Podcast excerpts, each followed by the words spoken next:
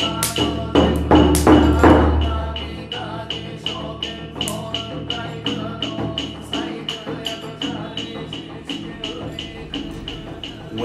back, everybody. If this is your first time seeing me wearing this, uh, go here instead. That um, is the whole playlist. I re- recommend starting at the beginning with Dhammapada Part 1. If you definitely want to start with Part 1 of the Lotus Sutra, click here. Okay, hopefully those guys are gone now. Um, for those of you who saw Part 7 and are watching Part 8, all right, okay. Uh, thank you. Um, so, if you haven't seen part seven, this might not make a lot of sense. So, you, you might have noticed that I was a bit critical. And I was kind of having a bit of a. I, I'm going to be talking a little bit in this one. I, I intend to, you know, make this a purely I'm reading to you, you can learn because it's like a book on tape, but also it's an organic thing. There's no real set rules with this. I'm making the rules for this series, so you know, uh, if there were or are rules, then I of course can change them and break them at my will, because you know. Anyway, I know the boss, me. Um, I try to make them about a half an hour, and uh, generally speaking, I'm reading the sutras or Buddhist books, as it were, in order by century as best I can. Now, there's theories that the Lotus Sutra is from the first or second century. If you have information about the time when the Lotus Sutra was written, I would be very interested to hear about that in the comments. Wikipedia, as we all know, you know, is uh, not 100% reliable, though I like it as a resource. Okay, so uh, first, let me just read something to you. A friend of mine, Robbie, hi Robbie, if you're watching, wrote to me. Uh, he sent me this video and he wrote, Another thing I've been grokking, pause, sidebar. If you don't know what that means, you haven't read Stranger in a Strange Land by Robert Heinlein. Um, and I get it. Robert Heinlein these days is considered a bit problematic for his portrayal of women. Anyway, uh, but he, he's a good sci-fi author. Lovecraft is, uh, you know, for example, a, a, brilliant sci-fi horror writer and innovator um, who is also problematic for his racism. So, you know, Beethoven, if you've seen Immortal Beloved, was very rude to his servants and so on and so forth. It's sad, but uh, you know, true that most of the people that we admire in life and even make our heroes, oh my God, all the people who loved Bill Cosby, there's some who, who still insist on loving Bill Cosby, um, you know, in a transcendental agape kind of level, then yes, we can love everyone, but not quite the same way as before. Anyway, all right, that's neither here nor there. What am I talking about? Yes. So, grok. To grok means to drink or to understand. So it's kind of like a little more than, uh, you know, it's like getting it, but it's like really absorbing it and going, ah, yes, okay, this idea that you've given to me I am one with now. I, I get it to grok something. So grokking, it's a. They used it a lot in the '70s. You know, when uh, that book was sort of being read by everyone. If you haven't read it, it's a good read. Get the unabridged version. There's like an extra, I don't know how many pages, an extra 60, 80 pages or something, rather than the shorter one. Okay, because it was a little bit like he was treading on some territory that people were like, this is a little too thoughtful, you know, a little too controversial for the 60s. Um, and so later they, they released the full version that included those parts. So, okay, this isn't about Robert Heinlein. This is about the Buddha and Buddhism. So, my friend Robert, uh, by the way, that's Robert Strong, PhD, Gonzo Theology. Check it out. Not right now, after you finish this. Good friend of mine. Um, he wrote, Another thing I've been grokking on is the Buddhist idea of their first man, a whole society of which Buddha was just the better known. So here was my response I'm having to transition into thinking that way or at least as a sort of suspension of disbelief paradigm shift as I delve into Mahayana. Otherwise, I'll just be stuck in rolling my eyes and saying Theravada is better. Like the woman in uh, episode six that I said, you know, that according to this is not a true disciple. I, I was in episode seven, I was sort of talking and thinking like she uh, does or did. Uh, if you don't know what I'm talking about, it's okay. Um, but if you watch these in order, then you will know what I'm talking about, unless you were like spaced out at times, like a little bit. All right.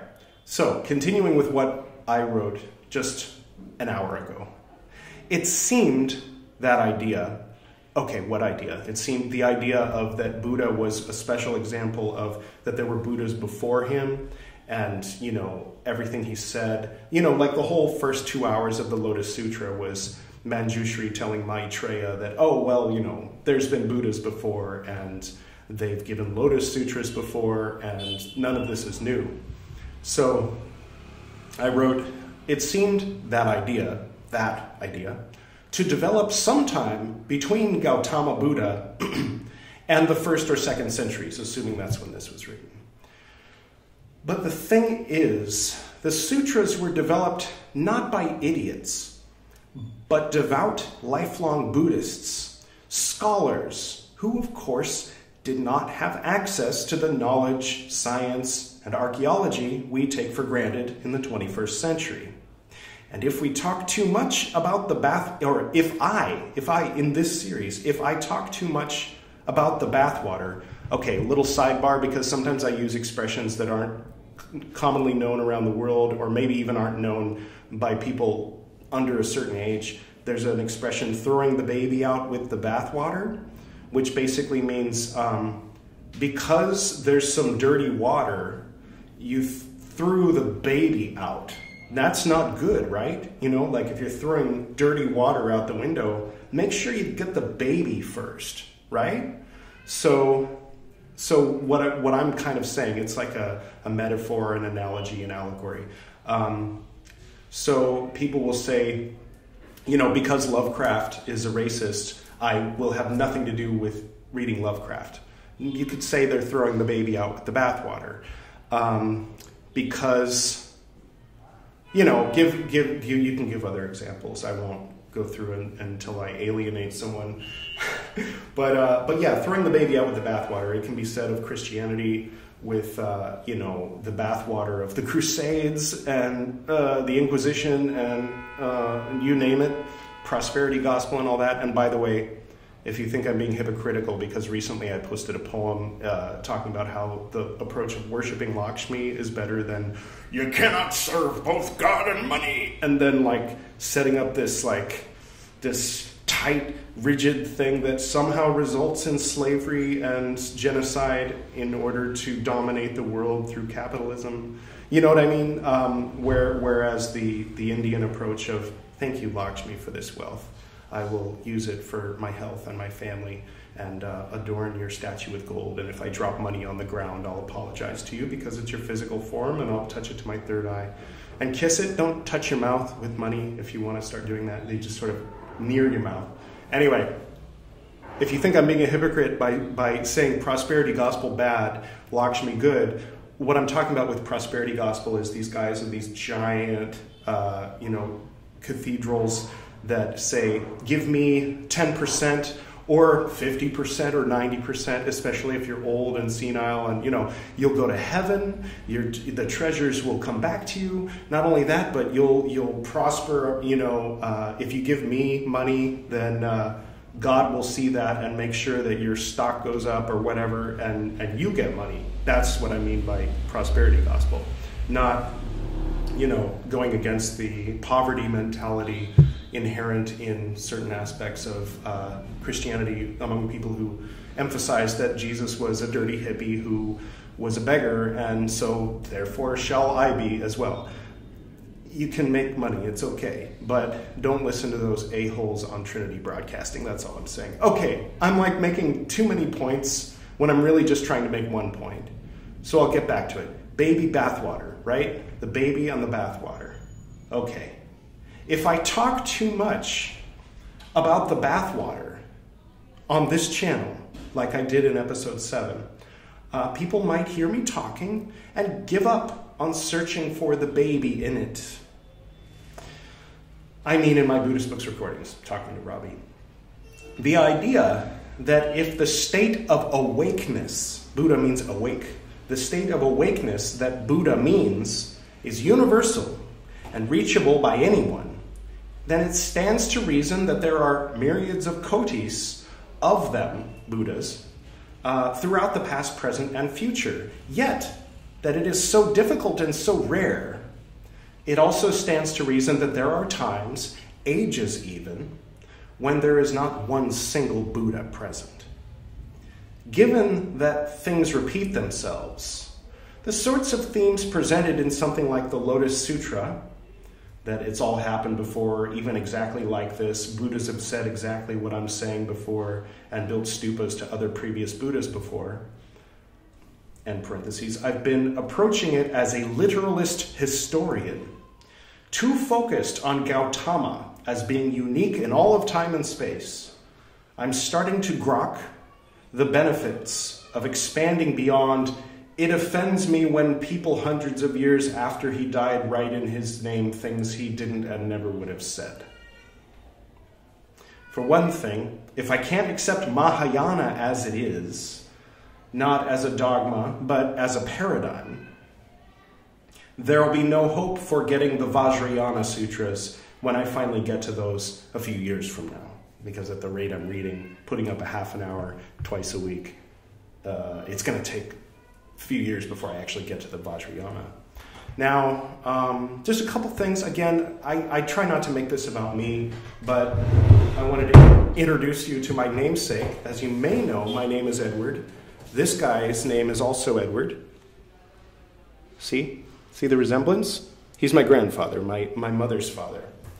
Now, you've heard me mention at the end of every episode that my father and I meditated together, and he taught me the, uh, this meditation.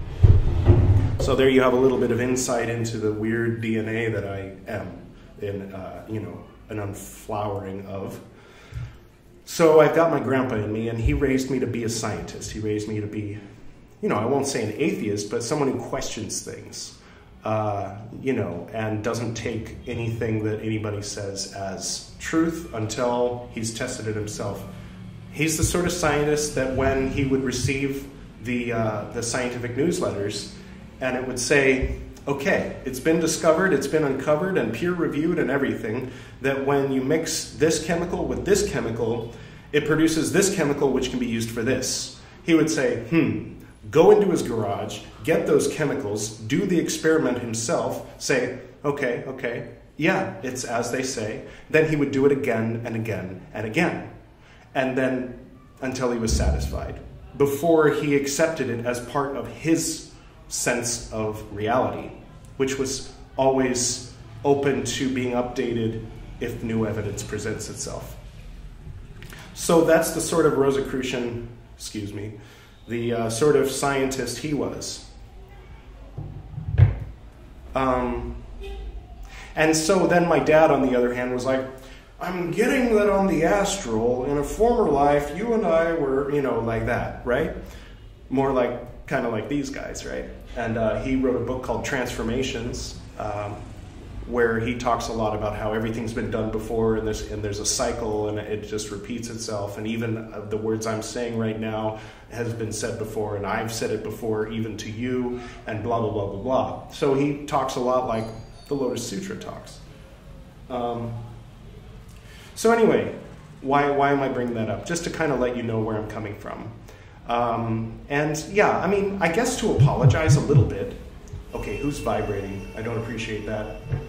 Uh, anyway, yeah, again, I'm, I'm not trying to make this about. The Bluetooth device is ready to pair. Wow, that's obnoxious. Okay. I'll cut that out. Uh, but uh, anyhow, did I say everything I wanted to say? I hope so. Um, if I didn't, then I'll mention it, uh, you know, in episode 9 but for now, I've gone on a lot longer than I usually do at the beginnings of these. And uh, thank you for your patience. Again, if you just want a straight reading of the Lotus Sutra, this is not the channel for you. If you're enjoying my approach of pure honesty as best I can, and a little bit of humor and lightness, and, and uh, you know, uh, this is a process for me too. So you get to watch me go through that process, and uh, for whatever it's worth. I'll jump right in, right where I left off last time. Likewise, have all who caused jewel images to be made and dedicated, adorned with the 32 characteristic signs, reached enlightenment.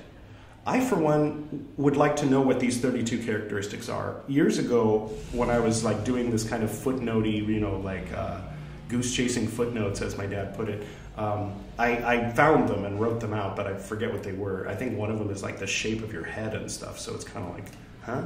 But anyway, again, this was 2,000 years ago, so we'll give them a little bit of, you know, grace. It was only like, what, 300 years ago that people were still getting excommunicated for saying, like, what? I mean, it's today, people are still saying the earth is flat, so I mean, whatever, you know? Okay. Um, others who had, if you're angry because I said that, you, that it's ridiculous to say the earth is flat, please comment below and tell all your friends to comment below. All right. Uh, others who had images of Sugatas made of the seven precious substances. What are the seven precious substances? Comment below. Of copper or brass have all of them reached enlightenment? I have a feeling one of them is lapis lazuli because they're always going on about lapis lazuli, lazuli in these. Uh, I think before, uh, what's the name of that company that uh, that that like pure evil company that made diamonds what it is in the brains of people today? Um, well, anyway, uh, yeah, back then. Instead of gold and diamonds and platinum, people were talking about lapis lazuli and you know, rose quartz and stuff like that. It's kind of kind of sweet. You know. Um, all right, where are we? They reached enlightenment. All right, I'll accept it. I'm, you know, it's the Lotus Sutra. It's the Lotus Sutra. Nam Myoho Renge Kyo, right? Um, those who ordered beautiful statues of Sugatas to be made of lead, iron, clay, or plaster have those who made images of the Sugatas on painted walls with complete limbs uh, and the holy signs, whether they drew them themselves or had them drawn by others, have attained nirvana. Those, even whether men or boys, oh, yeah, sorry, I wanted to tell you because I haven't told you. Um, as far as you know okay yeah there's the grandpa side that's very like okay okay really? Is this true? Is it really true? Is it really really true? And then there's my dad that you know and they both kind of are in me in a sense. Uh, i went to bhutan. I'll tell i'll try to make it short i went to bhutan and i went to the nyingma uh, monastery in the valley whose name i forget it starts with a p it's where the famous uh, black neck uh, cranes, uh, the Tibetan cranes, fly back and forth between Tibet and Bhutan. And in the wintertime, I believe, they, they come to Bhutan. And they go three times around the Nyingma monastery before they land and do their thing in the field there. And there's good preservation societies making sure that people don't overbuild. Because basically there's so many people like me that are interested in this stuff that they go over there and then uh, you know so tourism is kind of big there. And uh, they but they try to limit the number of tourists because they can see like india and, and, and, nepal and they're like let's not end up looking like that. They just opened their doors like what 20 years ago 23 years ago? Uh, they didn't have tv or internet before that um, so they're kind of new. Thanks for using oud product.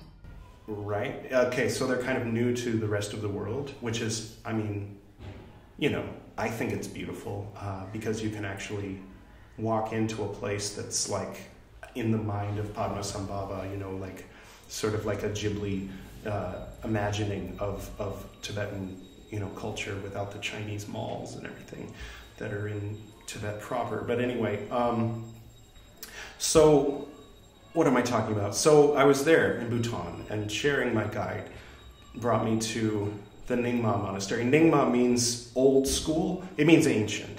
So, it refers to when Padmasambhava went to Tibet and he taught everything to Yeshe Tsogyal, taught, taught everything to Yeshe Tsogyal.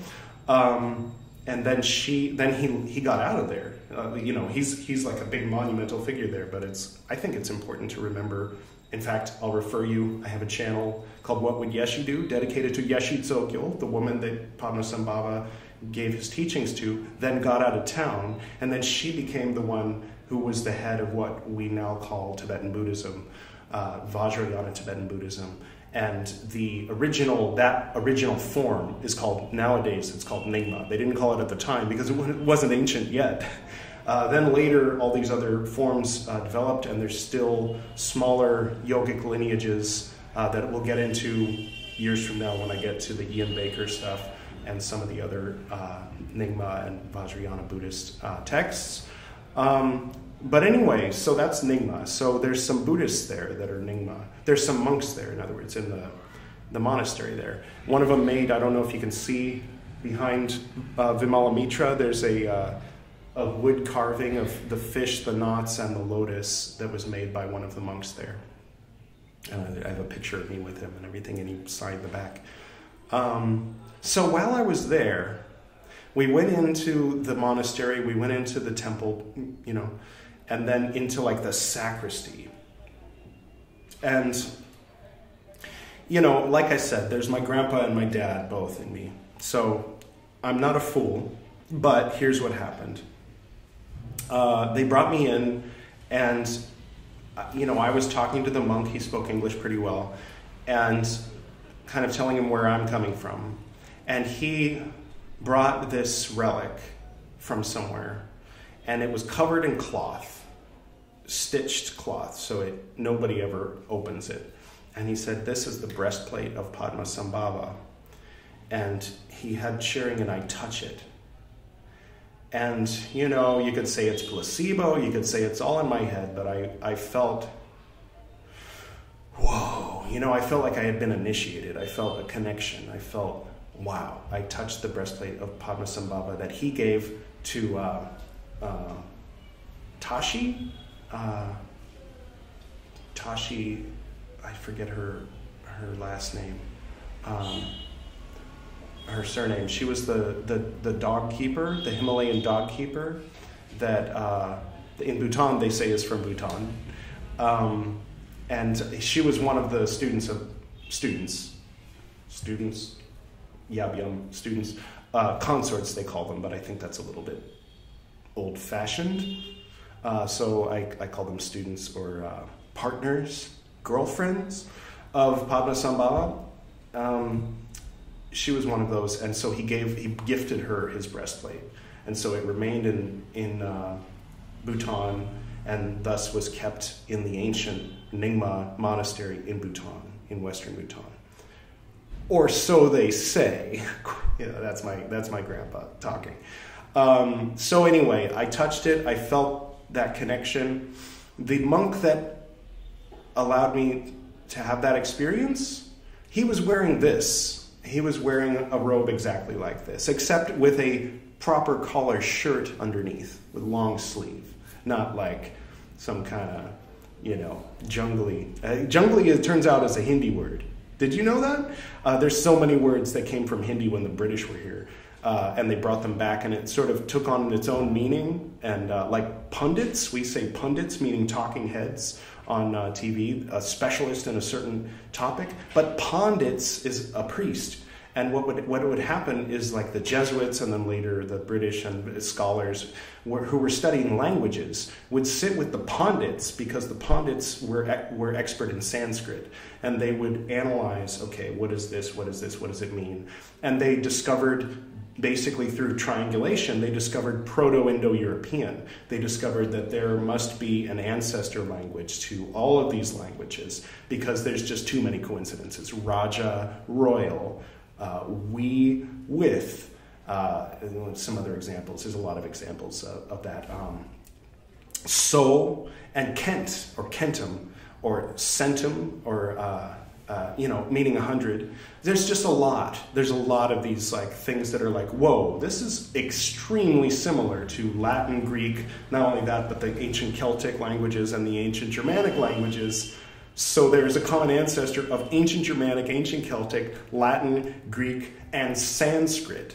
And uh, so they they figure that they were around 9,000 years ago in the steppes which I think are in like Georgia or Romania. I'm revealing a little bit of ignorance in, in not knowing exactly where the steppes are, but that's where like domesticated horses came from and later Genghis Khan. So it's like, you know, first they domesticated horses and became the ancestors of everybody. Not everybody, not everybody. That's, you know, proto Indo European centric thinking on my part.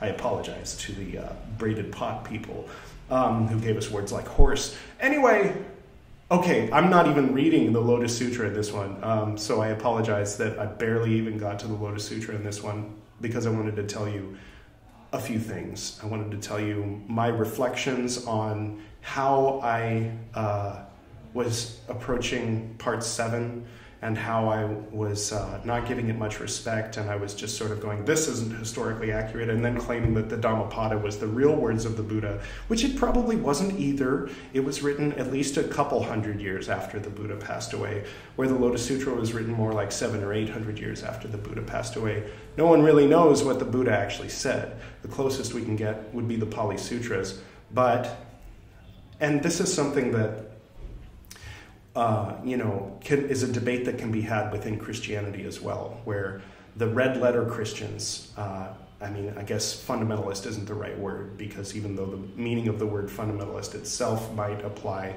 the people who call themselves fundamentalist Christians aren't red letter Christians always.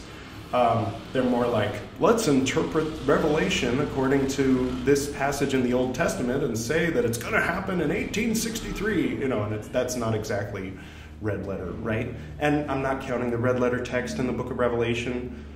It should change the color of that text. Anyway, uh, that was uh, John the Revelator on ergot that was growing on the. Well, okay, getting far afield. So the point is that in Philokalia and uh, there, a lot of other texts, there were a lot of scholars, a lot of monks, a lot of people who did very deep work and very deep meditation and became healers and had insights. People like St. Francis there are problematic aspects of St. Francis as well, and he's sort of one of the originators of the, uh, you know, better to lie about the corruption in the church rather than uh, let people know that it's not perfect because it should be perfect in their mind. It's like, okay, thank you for the prayer of St. Francis, St. Francis, and thank you for the, uh, you know, that Brother, Sun, Sister, Moon movie and uh, for the 14 Stations of the Cross, but we could have done without the let's cover up the corruption in the Catholic Church please. Um, my point being that there are other people besides Jesus who their legacy is uh, not without value, that it's, it's worth knowing about. And, uh, and in my point of view now, as it's evolving, the Mahayana Sutras are uh, an example of that. It's the, you know, monks, scholar monks, standing on the shoulders, figuratively, of other scholar monks that all have been working together, focusing on Buddhist principles for, at that time, seven or eight hundred years, and the product of what they thought was important to be said. And it's very interesting looking at it like that. Um, as far as the cyclical nature, and there were Buddhas before, and Buddhas before that, and you know, not everybody's ready for the whole thing, and you know, just tell them that they already know, so they go away, so that you can tell the people who are hungry for more knowledge. Um, all these things are, I, I, you know, just important to consider, I think. And uh, we're already at half an hour almost, so I apologize for uh, not actually reciting any Lotus Sutra in this episode of Lotus Sutra. I'll make it up to you next time. I'll just jump right in and do nothing but reading. But I felt it important to. Did I finish the story about this robe? Yeah, so this isn't the actual, I didn't take the robe from the monk I went to a store that sold things like monk robes. It's the same place where I got that flag, that flag, um, not where I got those, uh, the eight, there's four on this side and four on that side, the eight auspicious symbols, but these, these two flags for sure, the uh, Tibetan looking ones, those are Bhutani. and uh, I got those and this paid for them at a store in Paro, Bhutan. And uh, they were all kind of like laughing, putting, putting it on me, making sure it fit, showing me how to fold it, and then I forgot, and I kind of had to evolve and tap into primal memories of those five seconds that they showed me how to wear it and figure it out because there aren't any like tutorials on wearing this type of robe online. So what you see is my figuring it out, I guess, but they did show it to me at one point. Um, so that's where this comes from. So people who are uh, wokeists, not I'm not saying that with any uh, bile or any judgment or any I'm you know I'm just saying it's a thing. Um, they may, according to their dogmas, you know, see me as a white oppressor, culturally appropriating, you know, Bhutani culture, and I understand that.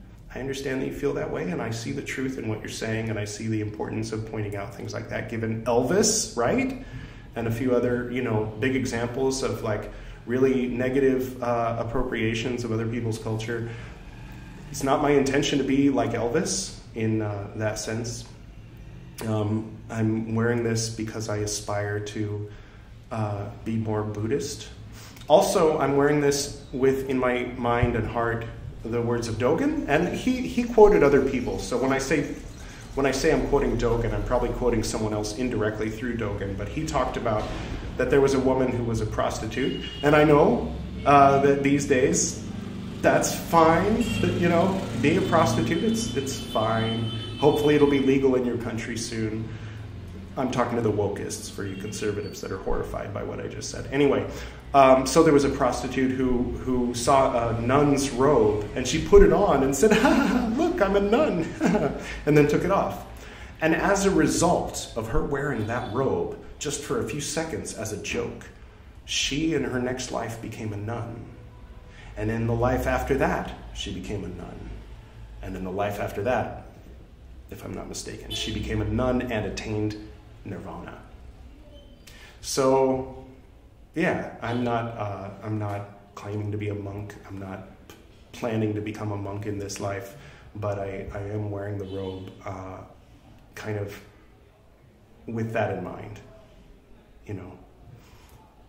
So, I don't claim to be on the path. As Keanu Reeves put it, I am not a, what did he say? I don't practice the Dharma, you know. Um, but I am interested in it and drawn toward it, and I I, uh, I honor it, and I and I'm sorry if I was disrespectful to the Lotus Sutra, Namu Myoho Renge Kyo, right? Um, in in episode seven, and uh, I apologize for not reading any Lotus Sutra in this episode except for like one paragraph.